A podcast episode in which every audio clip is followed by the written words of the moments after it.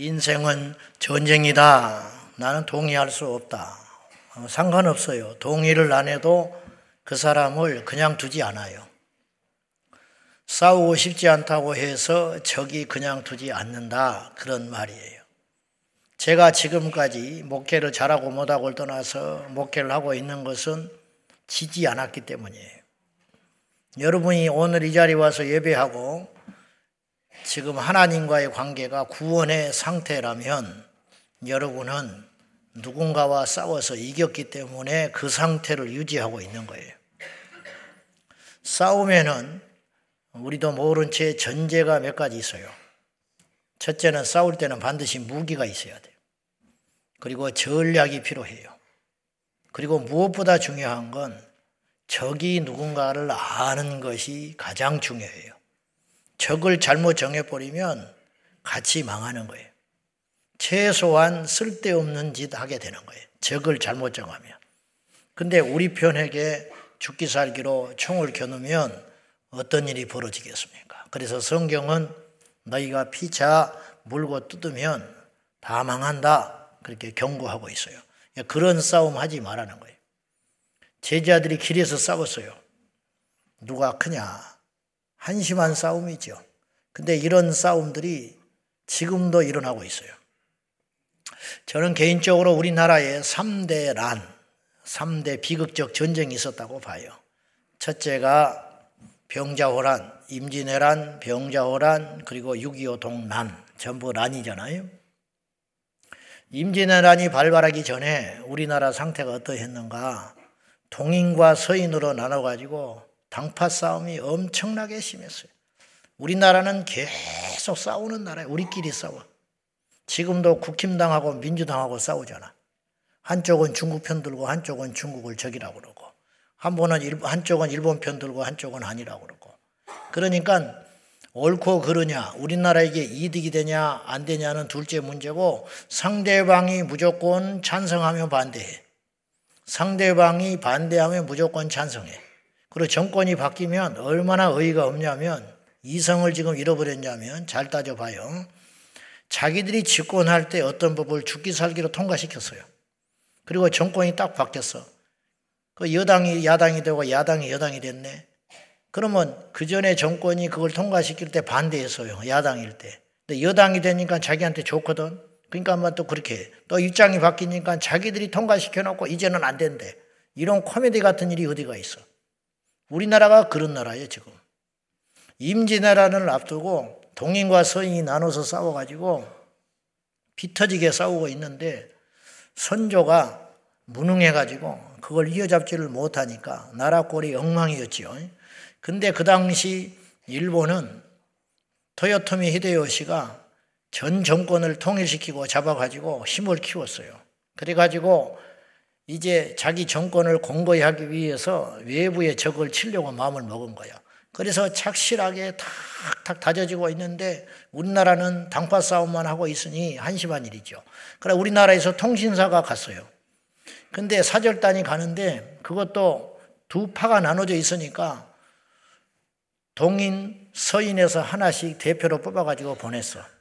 그러니까 두 사람을 보내니까 갔는데 아무리 우리 안에서는 싸우고 밖에 들어더라도 나갈 때는 하나가 돼서 어떤 것이 조선의 유익인가를 따지고 와야 되는데 가가지고 서로 다른 보고를 했어요. 선조한테.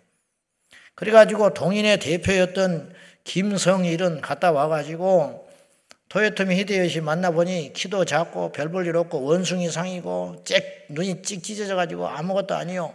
일본 외구들 아닙니까? 우리한테 상대가 되겠습니까? 걱정하지 않아도 됩니다. 이렇게 보고를 했어요.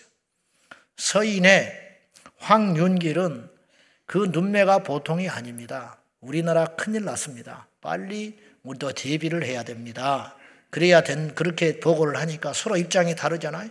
어떻게 된 일인지 똑같이 보고 왔는데 이렇게 다른 보고가 나오는데 문제는 그때 조정을 동인이 지고 있었어요. 그러니까는 외구에 대해서 전쟁을 준비를 할 기회를 골든타임을 놓쳐버린 거예요. 우리끼리 싸우느라고. 결국은 우리나라가 1592년에 외구의 침략을 받아가지고 7년 동안 얼마나 무시무시한 고통을 받았는지 이순신 장군이 없었으면 우리나라 망했어요. 그래가지고 이순신 장군이 공을 세워가지고 나라를 건져내 놓으니까 또 거기서 모함해가지고 간신배들이 반역을 일으킨다고 그래가지고 감옥에 집어넣어 버렸어요. 그 충성스러운 장수를. 그래가지고 이제 전쟁에서 밀려가지고 나라가 망하게 생기니까 겨우 감옥에서 빼가지고 열세 척을 이끌고 다시 전쟁터에 나갔다고. 이런 나라가 우리나라요. 할렐루야.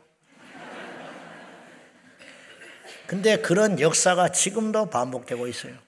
6.25 동란 앞두고 북한이 소련제 무기로 무장하고 허시탐탐 남쪽을 집어삼키려고 그러는데 김구파가 어떻고 이승만파가 어떻고 이런 짓거리들을 하고 산 거예요. 지금도 여의도 가면 그러고 있어요. 정치만 그런 게 아니고 교회도 그 짓을 하고 앉아 있어요.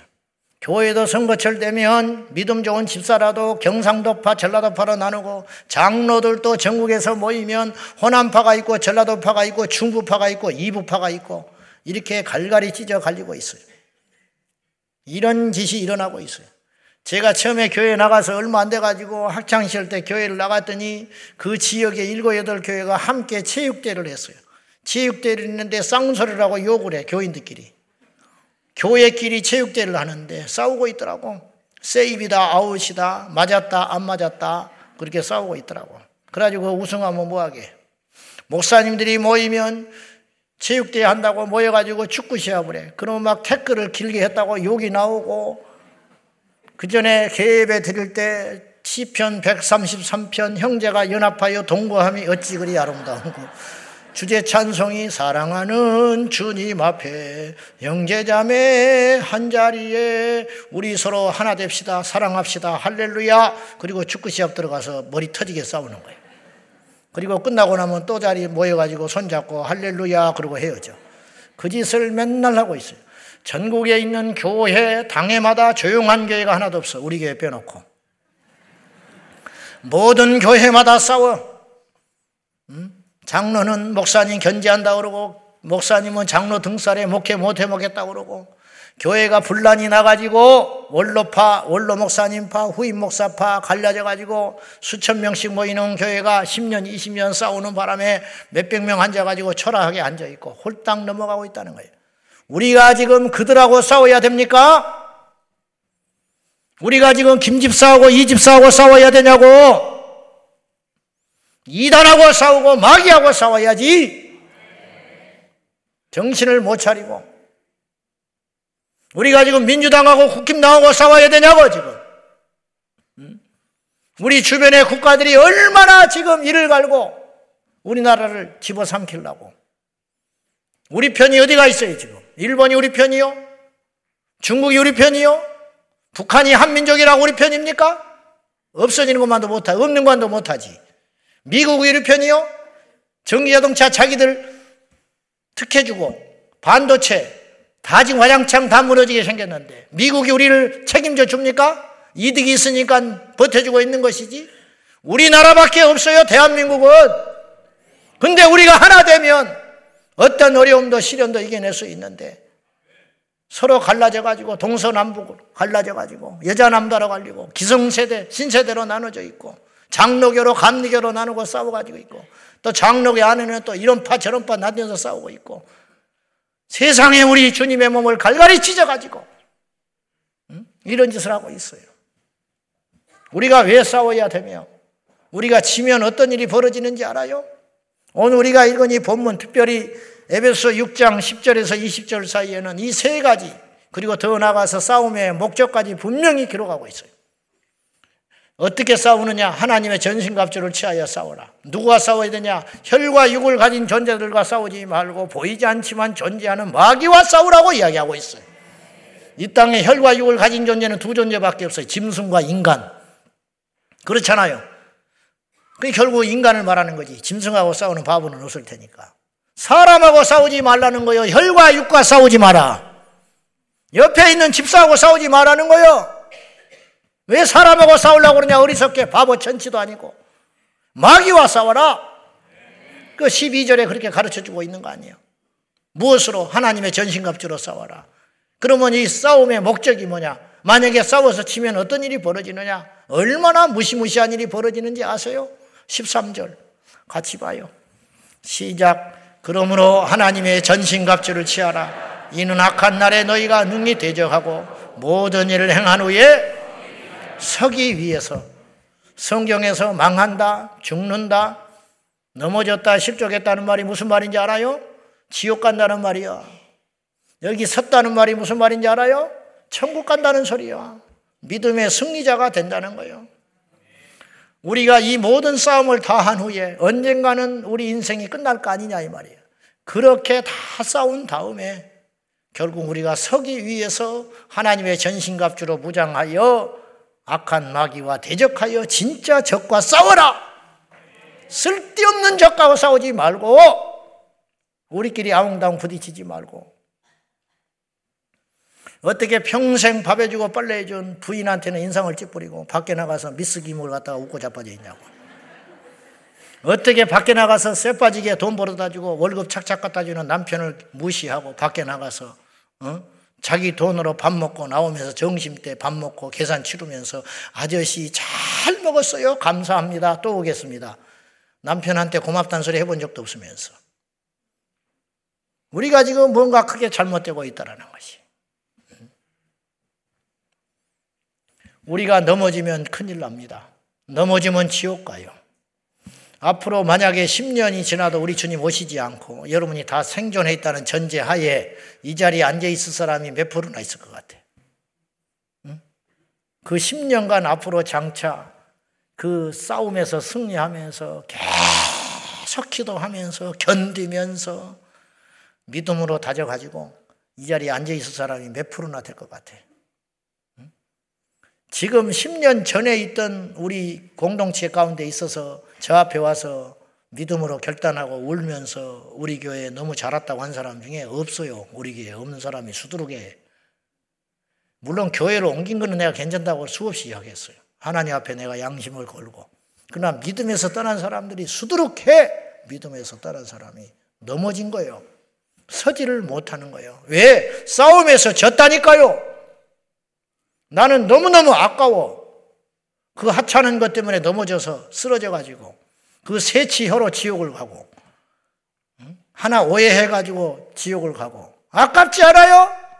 성경은 어떤 희생을 치르고도 천국을 들어가라고 했는데 부모도 버리라고 그랬는데 재산도 버리라고 그랬는데 심지어는 네 발도 잘라버리고 손도 잘라버리고 눈알도 빼버리고 그리고 천국 가는 것이 낫지 않냐고 그렇게 이야기하고 있는데 도대체 무엇 때문에 우리가 이렇게 치고 있냐고. 저도 마찬가지고 여러분도 마찬가지라고요. 우리의 싸움의 대상이 누구입니까? 이번에 베트남에 갔는데 가이드가 3일을 같이 다녔어요. 마지막 날 수요일 날 예배를 들으러 갔는데 가이드가 안 믿는 사람이었는데 교회를 들어왔어. 내 뒤에 앉았는데 찬송을 나보다 더 잘해. 이게 어떻게 된 거야? 했더니 안 믿는 척하고 있었던 거야. 알고 봤더니 코로나 오기 전까지 찬양 인도자였고 새벽 기도를 안 빠졌고 남성교 회장이었대. 근데 왜 지금 교회를 안 다니냐 이거예요. 공격받아서 넘어져 버린 거예요. 그래서 내가 속으로 생각했지. 이 사람을 만나게 하려고 베트남을 우리를 보냈나. 그래가지고 이분이 3년 동안 우리가 같이 다니면서 느낀 게 있는 거예요. 목사들이. 세상 사람하고 좀 다르니까. 그래서 마음을 열고 같이 예배를 드리고 이분이 자기 이야기를 실토를 하더라고. 그래서 교회 다니기로 약속받고 이제 우리가 왔어요. 넘어졌어. 찬양 인도자가. 새벽기도 안 빠지던 남성계 회장이 넘어져가지고 누차 말하지만 오르기는 너무 어려워요. 무너지는 건 순간이에요.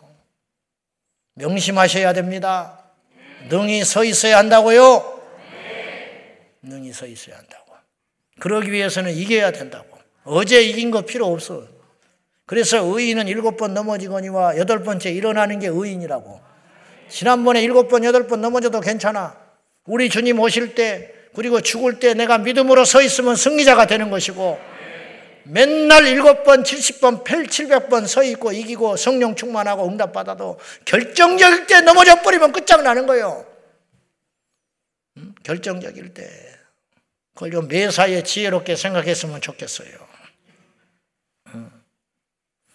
목이 터져라 기가 찢어져라 외쳐도 지금도 속고 있어요. 오늘 예배 끝나고 나면 또 나가서 또 싸울 거야. 교회 앞에 가서 주차장에서 또 싸우고. 우리 교회만 그러는 게 아니에요. 우리 교회는 그나마 좀 양호해. 내가 이런 소리를 하도 해야 되니까. 다른 교회는 이런 소리 잘 하지도 못해. 그러니까 엉망진창이에요. 죄송한 이야기지만 이건 교회인지 시작바닥인지 모르겠어. 도대체 교회를 왜 나오는지 모르는 사람이 수두룩해, 이 땅에. 자기 이름 때문에 다니는 거야. 취미생활로 다니는 것 같아. 내 눈에는 천국 갈라고 교회로 오는 사람들이 아니요. 주님을 믿어서 천국 오인 사람, 교회 다닌 사람들이 아니요. 내가 볼 때는. 왜냐? 목적이 천국 가는 것이라면 다른 건 아무것도 아니거든요. 다른 게 뭐가 중요해? 근데 다른 것 때문에 넘어져. 다른 것 때문에 천국 안 간대.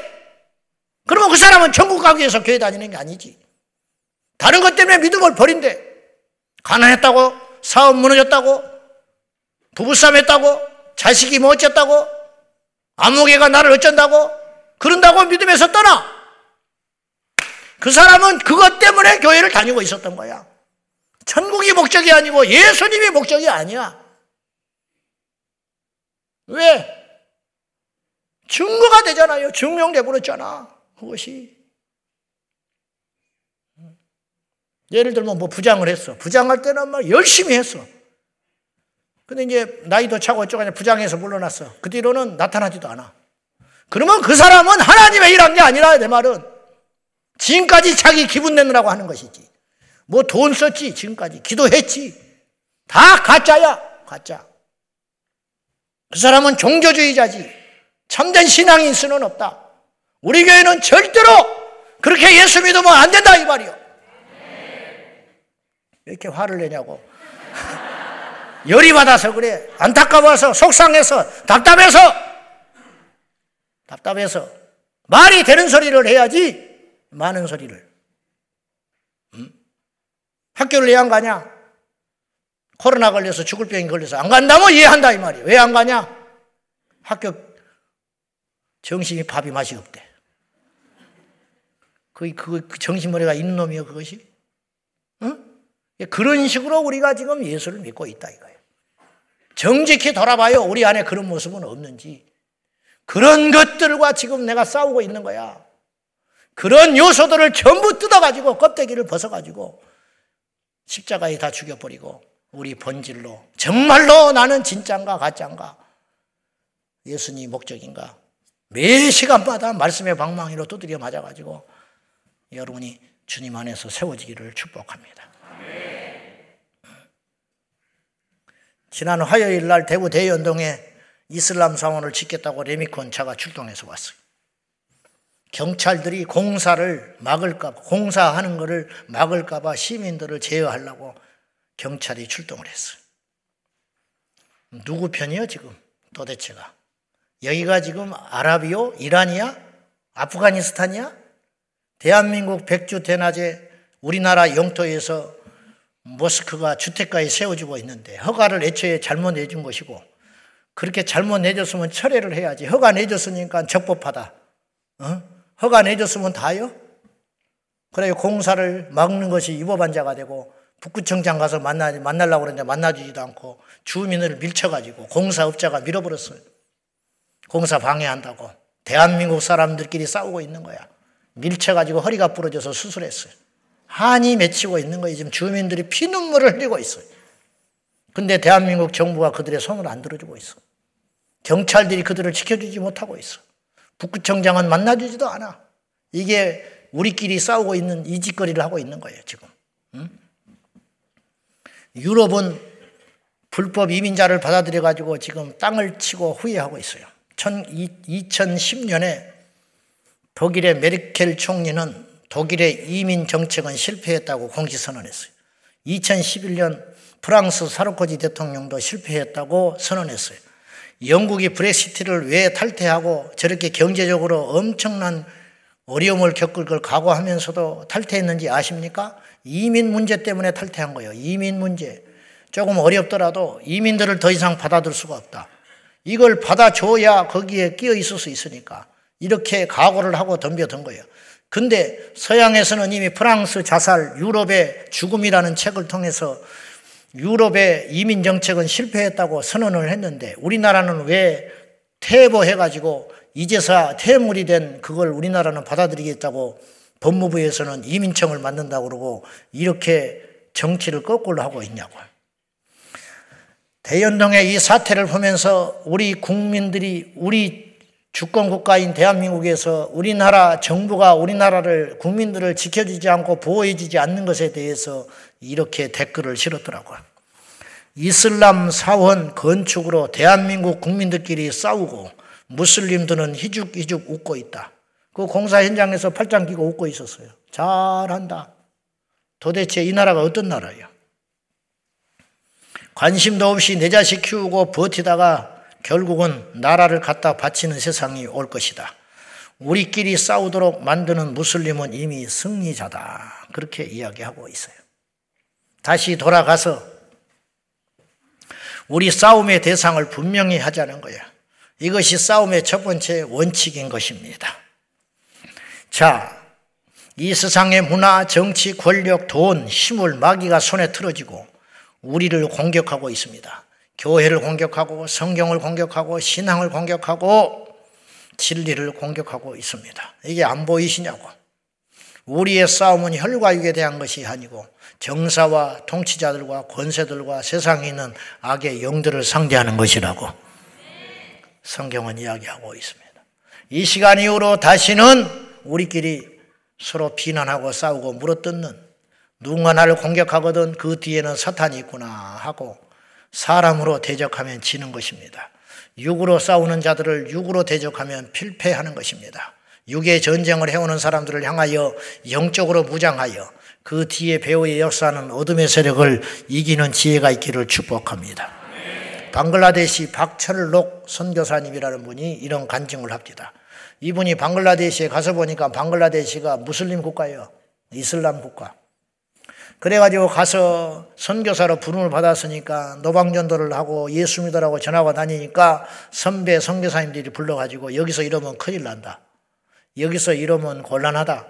아니 복음을 전해야 될 것 아닙니까? 그랬더니 이래가지고는 큰일 난다고. 여기서 예수 전하면 불법이니까 그냥 잘 지내고 있다가 죽기 전에 한 명이라도 예수 믿게 만들면 대성공이다. 그러고 있더라는 거예요. 이 박철록 성교사님은 그 말에 동의할 수가 없었대요.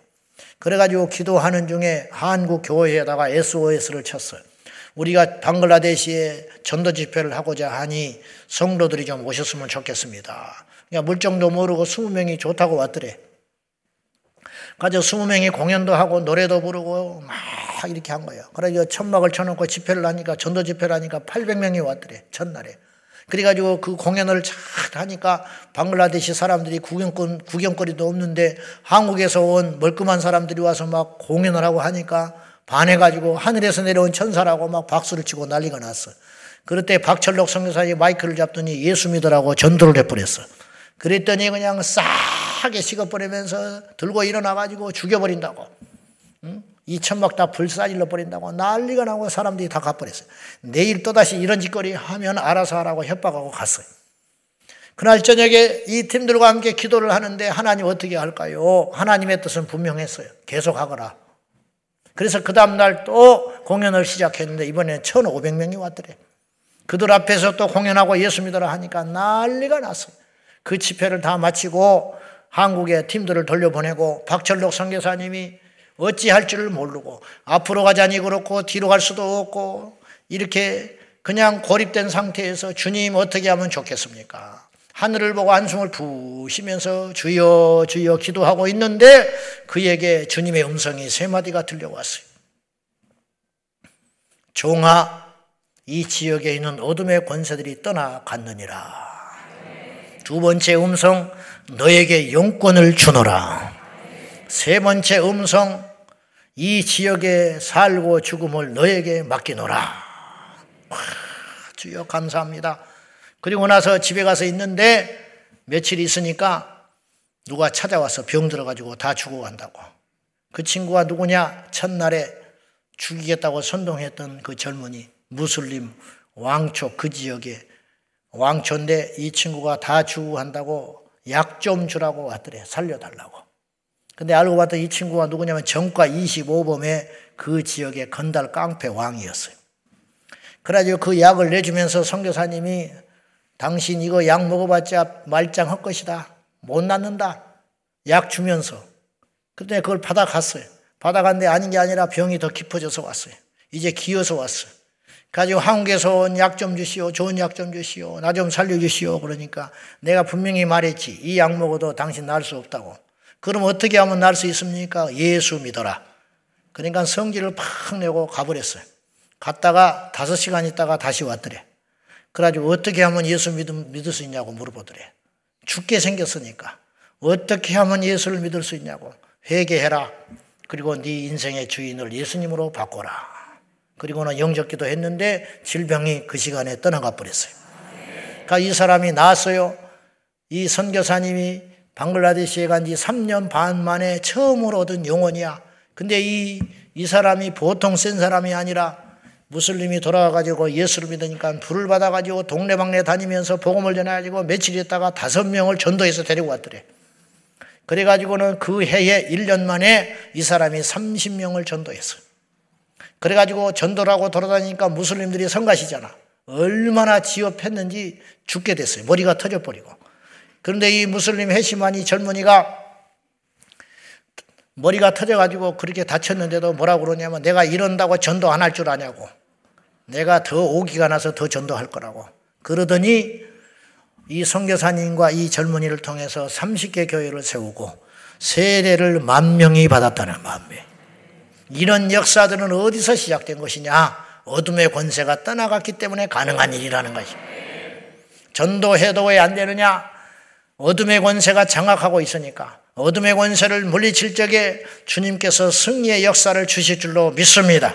누가복음 10장 17절과 18절 말씀에 제자들이 돌아와서 이렇게 보고했습니다. 시작. 70인이 기뻐하며 돌아와 이르되 주여 주의 이름이면 귀신들도 우리에게 항복하더이다. 예수께서 이르시되 사탄이 하늘로부터 번개같이 떨어지는 것을 내가 보았노라.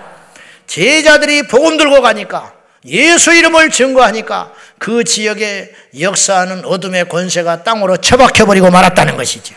우리에게도 동일하게 이 역사가 계속되고 있다는 걸 기억해야 됩니다. 우리가 어둠의 권세를 추방하고 예수 이름으로 무장하고 나갈 적에 예수의 보혈을 선포하며 찬송하고 나갈 적에 여리고성이 무너진 것 같이 각 성마다 진치는 어둠의 권세들이 예수 이름으로 떠나가게 될 줄로 믿습니다.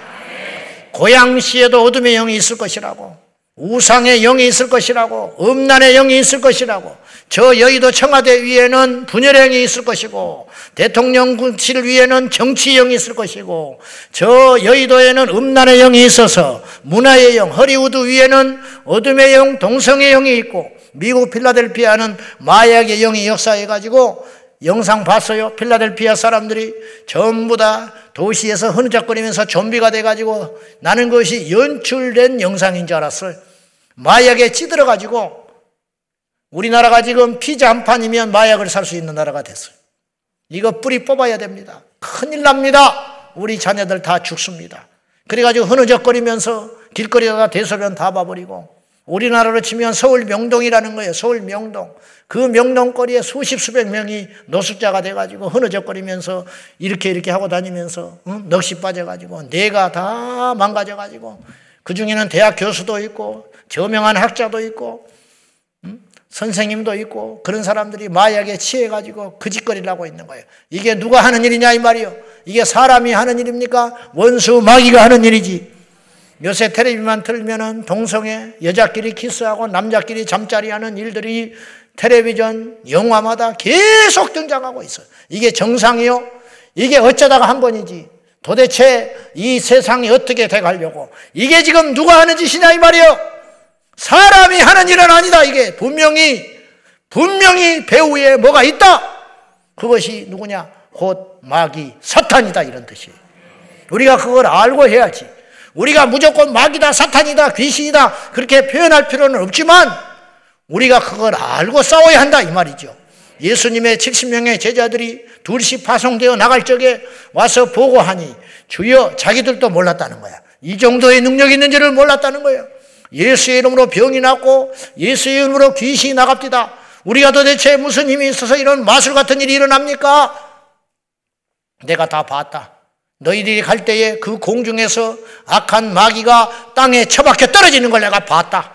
너희들이 가서 예수를 전하니까, 너희가 가서 복음을 전하니까 이런 일이 일어나게 되었다라고 주님이 말씀해 주지 않았습니까? 지금도 마찬가지. 할렐루야! 조금 실제적인 이야기를 제가 할게요. 마지막으로 사탄의 전술 전략이라는 책이 있습니다. 이 책을 한 번씩 읽어보시면 좋겠는데 쿠르트 코우 목사라는 분이 50년간 목회하면서 루터교 목사님이었는데 이분이 임상한 이야기가 있어요.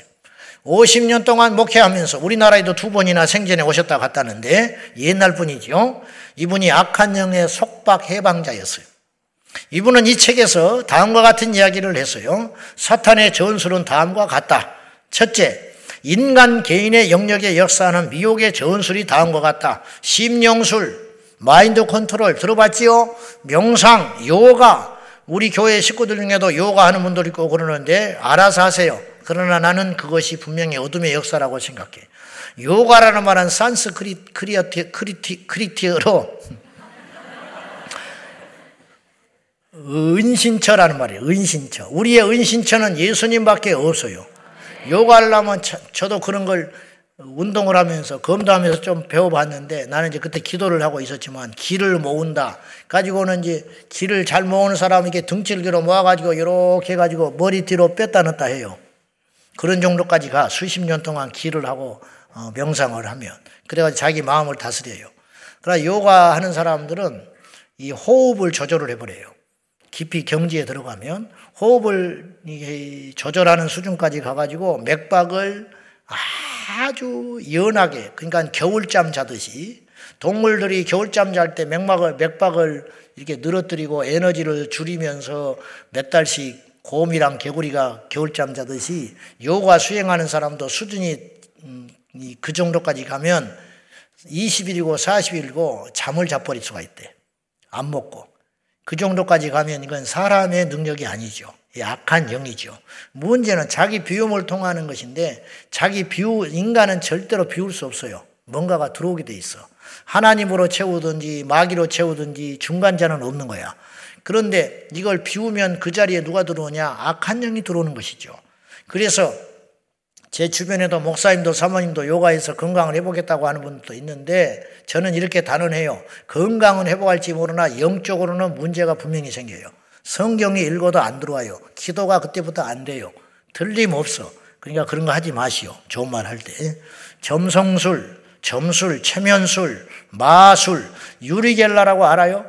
우리 세대 이상은 알아. 옛날에 텔레비전에 숟가락 휘어뜨리고 이렇게 숟가락 막 부러뜨리고 그랬어. 그게 거짓말은 아니었어요. 그게 사술이야, 사술. 사탄의 역사. 사람들 미혹하는 것인데 나중에 신통력이 떨어지니까 사기로 드러났어요. 그러나 처음부터 사기꾼은 아니었어요. 이런 마술 현상. 그 다음에 김모 교, 김모 가수가 우리나라에 유명한 가수 있어요. 그 가수가 암 걸렸는데 필리핀간에서 심령 수술 받고 왔어요. 그런 것들 다 사탄의 역사예요. 그리고 뭐 유령, 도깨비, 흡혈귀, 자연숭배, 좀비는 이제 그당이 책이 옛날에 쓰여진 책이에요. 5, 60년 전에. 지금은 얼마나 더 많은 루트가 있겠어요. 마음 다스리기, 길을 아십니까? 이게 다 개인에게 역사하는 사탄의 미혹 전술. 여러분은 동의하든 안 하든 알아서 하시는데 내 앞에서는 다른 소리 하지 마시오. 그리고 이런 것들에 이렇게 자꾸 허점을 보여가지고 경계가 없이 왜, 왜 예수 믿으면서도 이런 경계심이 없는지 나는 이해가 안 가요. 이상해. 아주 선량한 그리스도인이고 나름 열심히 신앙생활 한다면서 이런데 별로 경계심이 없어. 이거 굉장히 위험한 거예요. 그 다음에 두 번째 영역은 현대. 이 책이 이미 60년 전에 전에 쓰여졌기 때문에 지금부터 오래 전에 현대라고 그러니까 지금은 얼마나 많은 사탄이 역사가 더 다양해졌는지 말할 것도 없어요. 그 당시 역사하는 악력의 침투 전술, UFO, 가짜입니다. 외계인 없어요. TV. 그때는 인터넷도 없고 핸드폰도 없고 넷플릭스도 없으니까 TV 브라운관도 굉장히 심각하게 생각했어요. 지금은 텔레비는 아무것도 아니에요. 지금은 어마어마한 통로들이 사탄이 우리를 공격하는 루트가 어마어마하게 많아요. 진화론, 유인원, 동성애, 마약, 할로윈데이 등등 이런 것들이 이제 60년대, 70년대 미국 사회에 역사하기 시작했던 사탄의 통로들이다. 지금은 뭐 엄청나게 많아졌지. 이로 말할 수도 없게 많아졌어요. 다양해지고. 그 다음에 세 번째, 종교를 통한 악령의 전략, 거짓 은사 운동. 은사는 은사인데 잘못된 은사, 속이는 거예요. 그래가지고 막 동영상 같은 거 보면 개처럼 짚고 다니는 은사, 개 짖는 은사가 어디가 있어, 성경에. 그리고 뭐 희락의 영이 임했다고 막 열대 시간씩 웃고 있어요. 들어 넣어가지고 막 개처럼 배 발랑 해가지고. 나는 묻고 싶어. 그래서 뭐가 남았어? 그래서 변화가 된다든지, 그래서 거룩해진다든지, 그게 뭐예요 도대체? 미혹당하고 있는 거예요. 그런 거 보고 있는 사람 있어요? 그것이 성령의 역사인 것 같습니까? 이것이 바로 거짓 은사 운동의 대표적인 것이에요. 그 다음에 이단들, 여호와 증인, 통일교, 신천지, 하나님 어머니 교회, 정명서, 구원파 등등 이런 모든 것을 사탄이 지고 있는 프리메이슨, 세계 통합정부, 카톨릭의 미사, 흑백 미사 특별히 카톨릭에 대해서 우호적인 생각을 갖는 건 자유인데 내 앞에서는 그런 소리 하지 마셔. 사탄 숭배, 사탄교, 마녀 숭배, 율법주의, 적그리스도, 성자 숭배. 카톨릭 신자들이 달력에다가 표시해가지고 성자의 날 이렇게 숭배하거든요. 그런 거 하나님이 기뻐하겠어? 우리와 하나님 사이에 중보자는 예수 그리스도밖에 없어요. 왜 사람을 높여? 또 죽은 목사를 갖다가 스크린에다가 다시 살려내가지고 설교 듣고 있고 은혜 받는다고. 하나님이 기뻐할 것 같아요? 절대로 그런 것이 미혹의 영인 거야. 뭐 은혜 받았니? 뭐 다 필요 없어요. 그런 것들이 종이 한 장 차이라는 걸 알고 분별 우리가 잘 하시기를 축복합니다. 자유주의 신학. 네, 성경은 말씀이 아니라는 거예요. 인간의 산물이라는 거예요. 어디서 그따위 소리를 해. 이게 다 종교를 통한 사탄의 역사. 신신학, 퀴어신학, 동성애가 하나님이 만드셨다고 이따위 소리 나고 관상기도 가만히 쳐다보고 있는 거예요. 가만히 쳐다보고 있으면 졸리기만 하지. 성경은 말하고 있어요. 너는 부르짖으라. 가만히 쳐다보죠. 그러니까 뭐가 왔다 갔다 했대. 그러다 또 이야기해. 그래가지고 헛소리 하는 거야. 그래서 그게 이제 신비주의로 가는 거예요. 관상기도, 뭐, 음, 묵주기도, 뭐 이렇게 돌리면서 하는 거. 신비주의, 신사도 운동. 사도가 지금 어디가 있어? 이 시대가 지금. 다 왕 같은 제사장인데. 할렐루야. 내가 사도요? 말 같지도 않은 소리도 하지 말라고. 무슨 사도야, 사도는. 그런 거짓된 운동들. 은사 중단주의. 아까 거짓 은사주의가 있었다면 극단적으로 은사가 끝났다고 주장하는 사람들. 이것도 다 사단의 역사. 그래서 기독교를 생명력 있는 신앙이 아니라 종교 정도로 만들려고 하는 운동들. 성령의 역사를 거절하는 것. 잘못된 영성 운동들. 뭐 이런 거. 이런 것들에게 다 사단이 종교를 통해서 우리를 미혹하는 역사인 줄 알고 우리도 깨어있지 않으면 그냥 넘어가게 돼 있어요. 치우치지 말고 말씀 안에 굳게 서서 승리하는 저와 여러분 되시기를 축복합니다. 사탄의 올무에 빠진, 빠지면 나타나는 결과들이 있어요. 이걸 이제 일반화할 필요는 없는데 대체적으로 이런 현상들이 일어난다 이 말이에요. 첫째는 하나님께 대해 하나님에 대한 모든 것들에 대하여 중의심이 생겨요. 교회도 싫고 예배도 싫고 성경도 보기 싫고 성경이 안 믿어지고 신앙이 싫고 찬양하는 것도 싫고 기도하는 것도 싫고 이게 다 악령의 공격을 받아 가지고 악한 영에 노출되면 이런 일이 생겨요.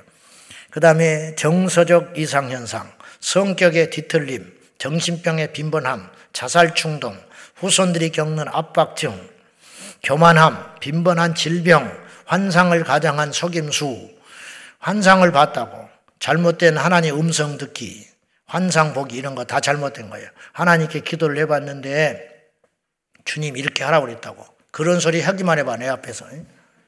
그런 사람 있으면 나한테 고발해. 하나님이 기도를 해봤는데 당신이 나한테 200만 원을 주라고 그랬다고. 있다고 소리 나와. 미친 거 아니야? 또 속는 사람이 있어요. 속는 사람이 있어. 10명한테 이걸 던지면 한 명은 걸려들게 돼 있어. 11조. 이런 일들이 왜 일어나냐면 영매와 접촉을 하고 사탄의 역사와 이렇게 자꾸만 그런 것들 문화 속에 노출을 하게 되면 우리 집안에 그런 악한 문화들이 들어와서 꽈리를 틀고 그 속에서 아이들이 태어나고 그 속에서 자라나게 되면 그래서 이제 가끔 신방들 가면 막 달마대사 배불뚝이 이마 툭 튀어나가지고 눈알 터지듯이 그걸 막 이렇게 그려놓고 이제 집안이 자기 혼자 예수 믿으니까 또 막 호랑이 그림을 그려놓고 막 그런 걸 해놓고 또 어디 장시장에 가면 막 세계에 있는 위스키는 다 갖다 놓고 또 어디에 가면은 막 스타벅스 텀블리 그거 텀블러를 그냥 외국에 나갈 때마다 하나씩 사오는 게 취미가 돼가지고 그걸 다 해놓고 돈도 많아. 그리고 또 어디 가니까 또 청개 개구리를 그 사람은 또 모집을 했더만. 전 세계에 있는 개구리는 다 갖다 놨더만. 이만한 것부터 시작해서 유리로 된 거 뭐 이렇게 해가지고 막 개구리 파란 거, 검은 거, 노란 거막 치해 놓은 거 그래가지고 잔뜩 한쪽 장식장에다가 개구리만 잔뜩 갖다 놨어요. 개구리가 애굽에서 섬기던 우상인데 음? 이런 것들 이런 것들이 전부 우리의 영혼에 들어올 수 있는 나쁜 영적 매개체가 된다는 거예요.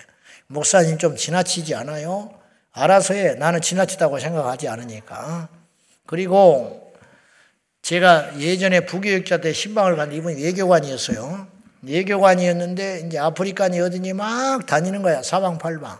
간 데마다 이제 토산품을 사오잖아. 그러니 아프리카에 가더니 목각 인형을 사가지고 와서 목각 인형. 시커멓게 단단한 나무로 된 거. 그걸 사가지고 와가지고 이렇게 딱 남자 추장이 이렇게 축 여니까 남자 성기가 툭 튀어나와. 그걸 갖다 우리한테 보여주고 깔깔이고 웃고 깜짝 놀랐네. 갑자기 툭, 툭 튀어나왔어요.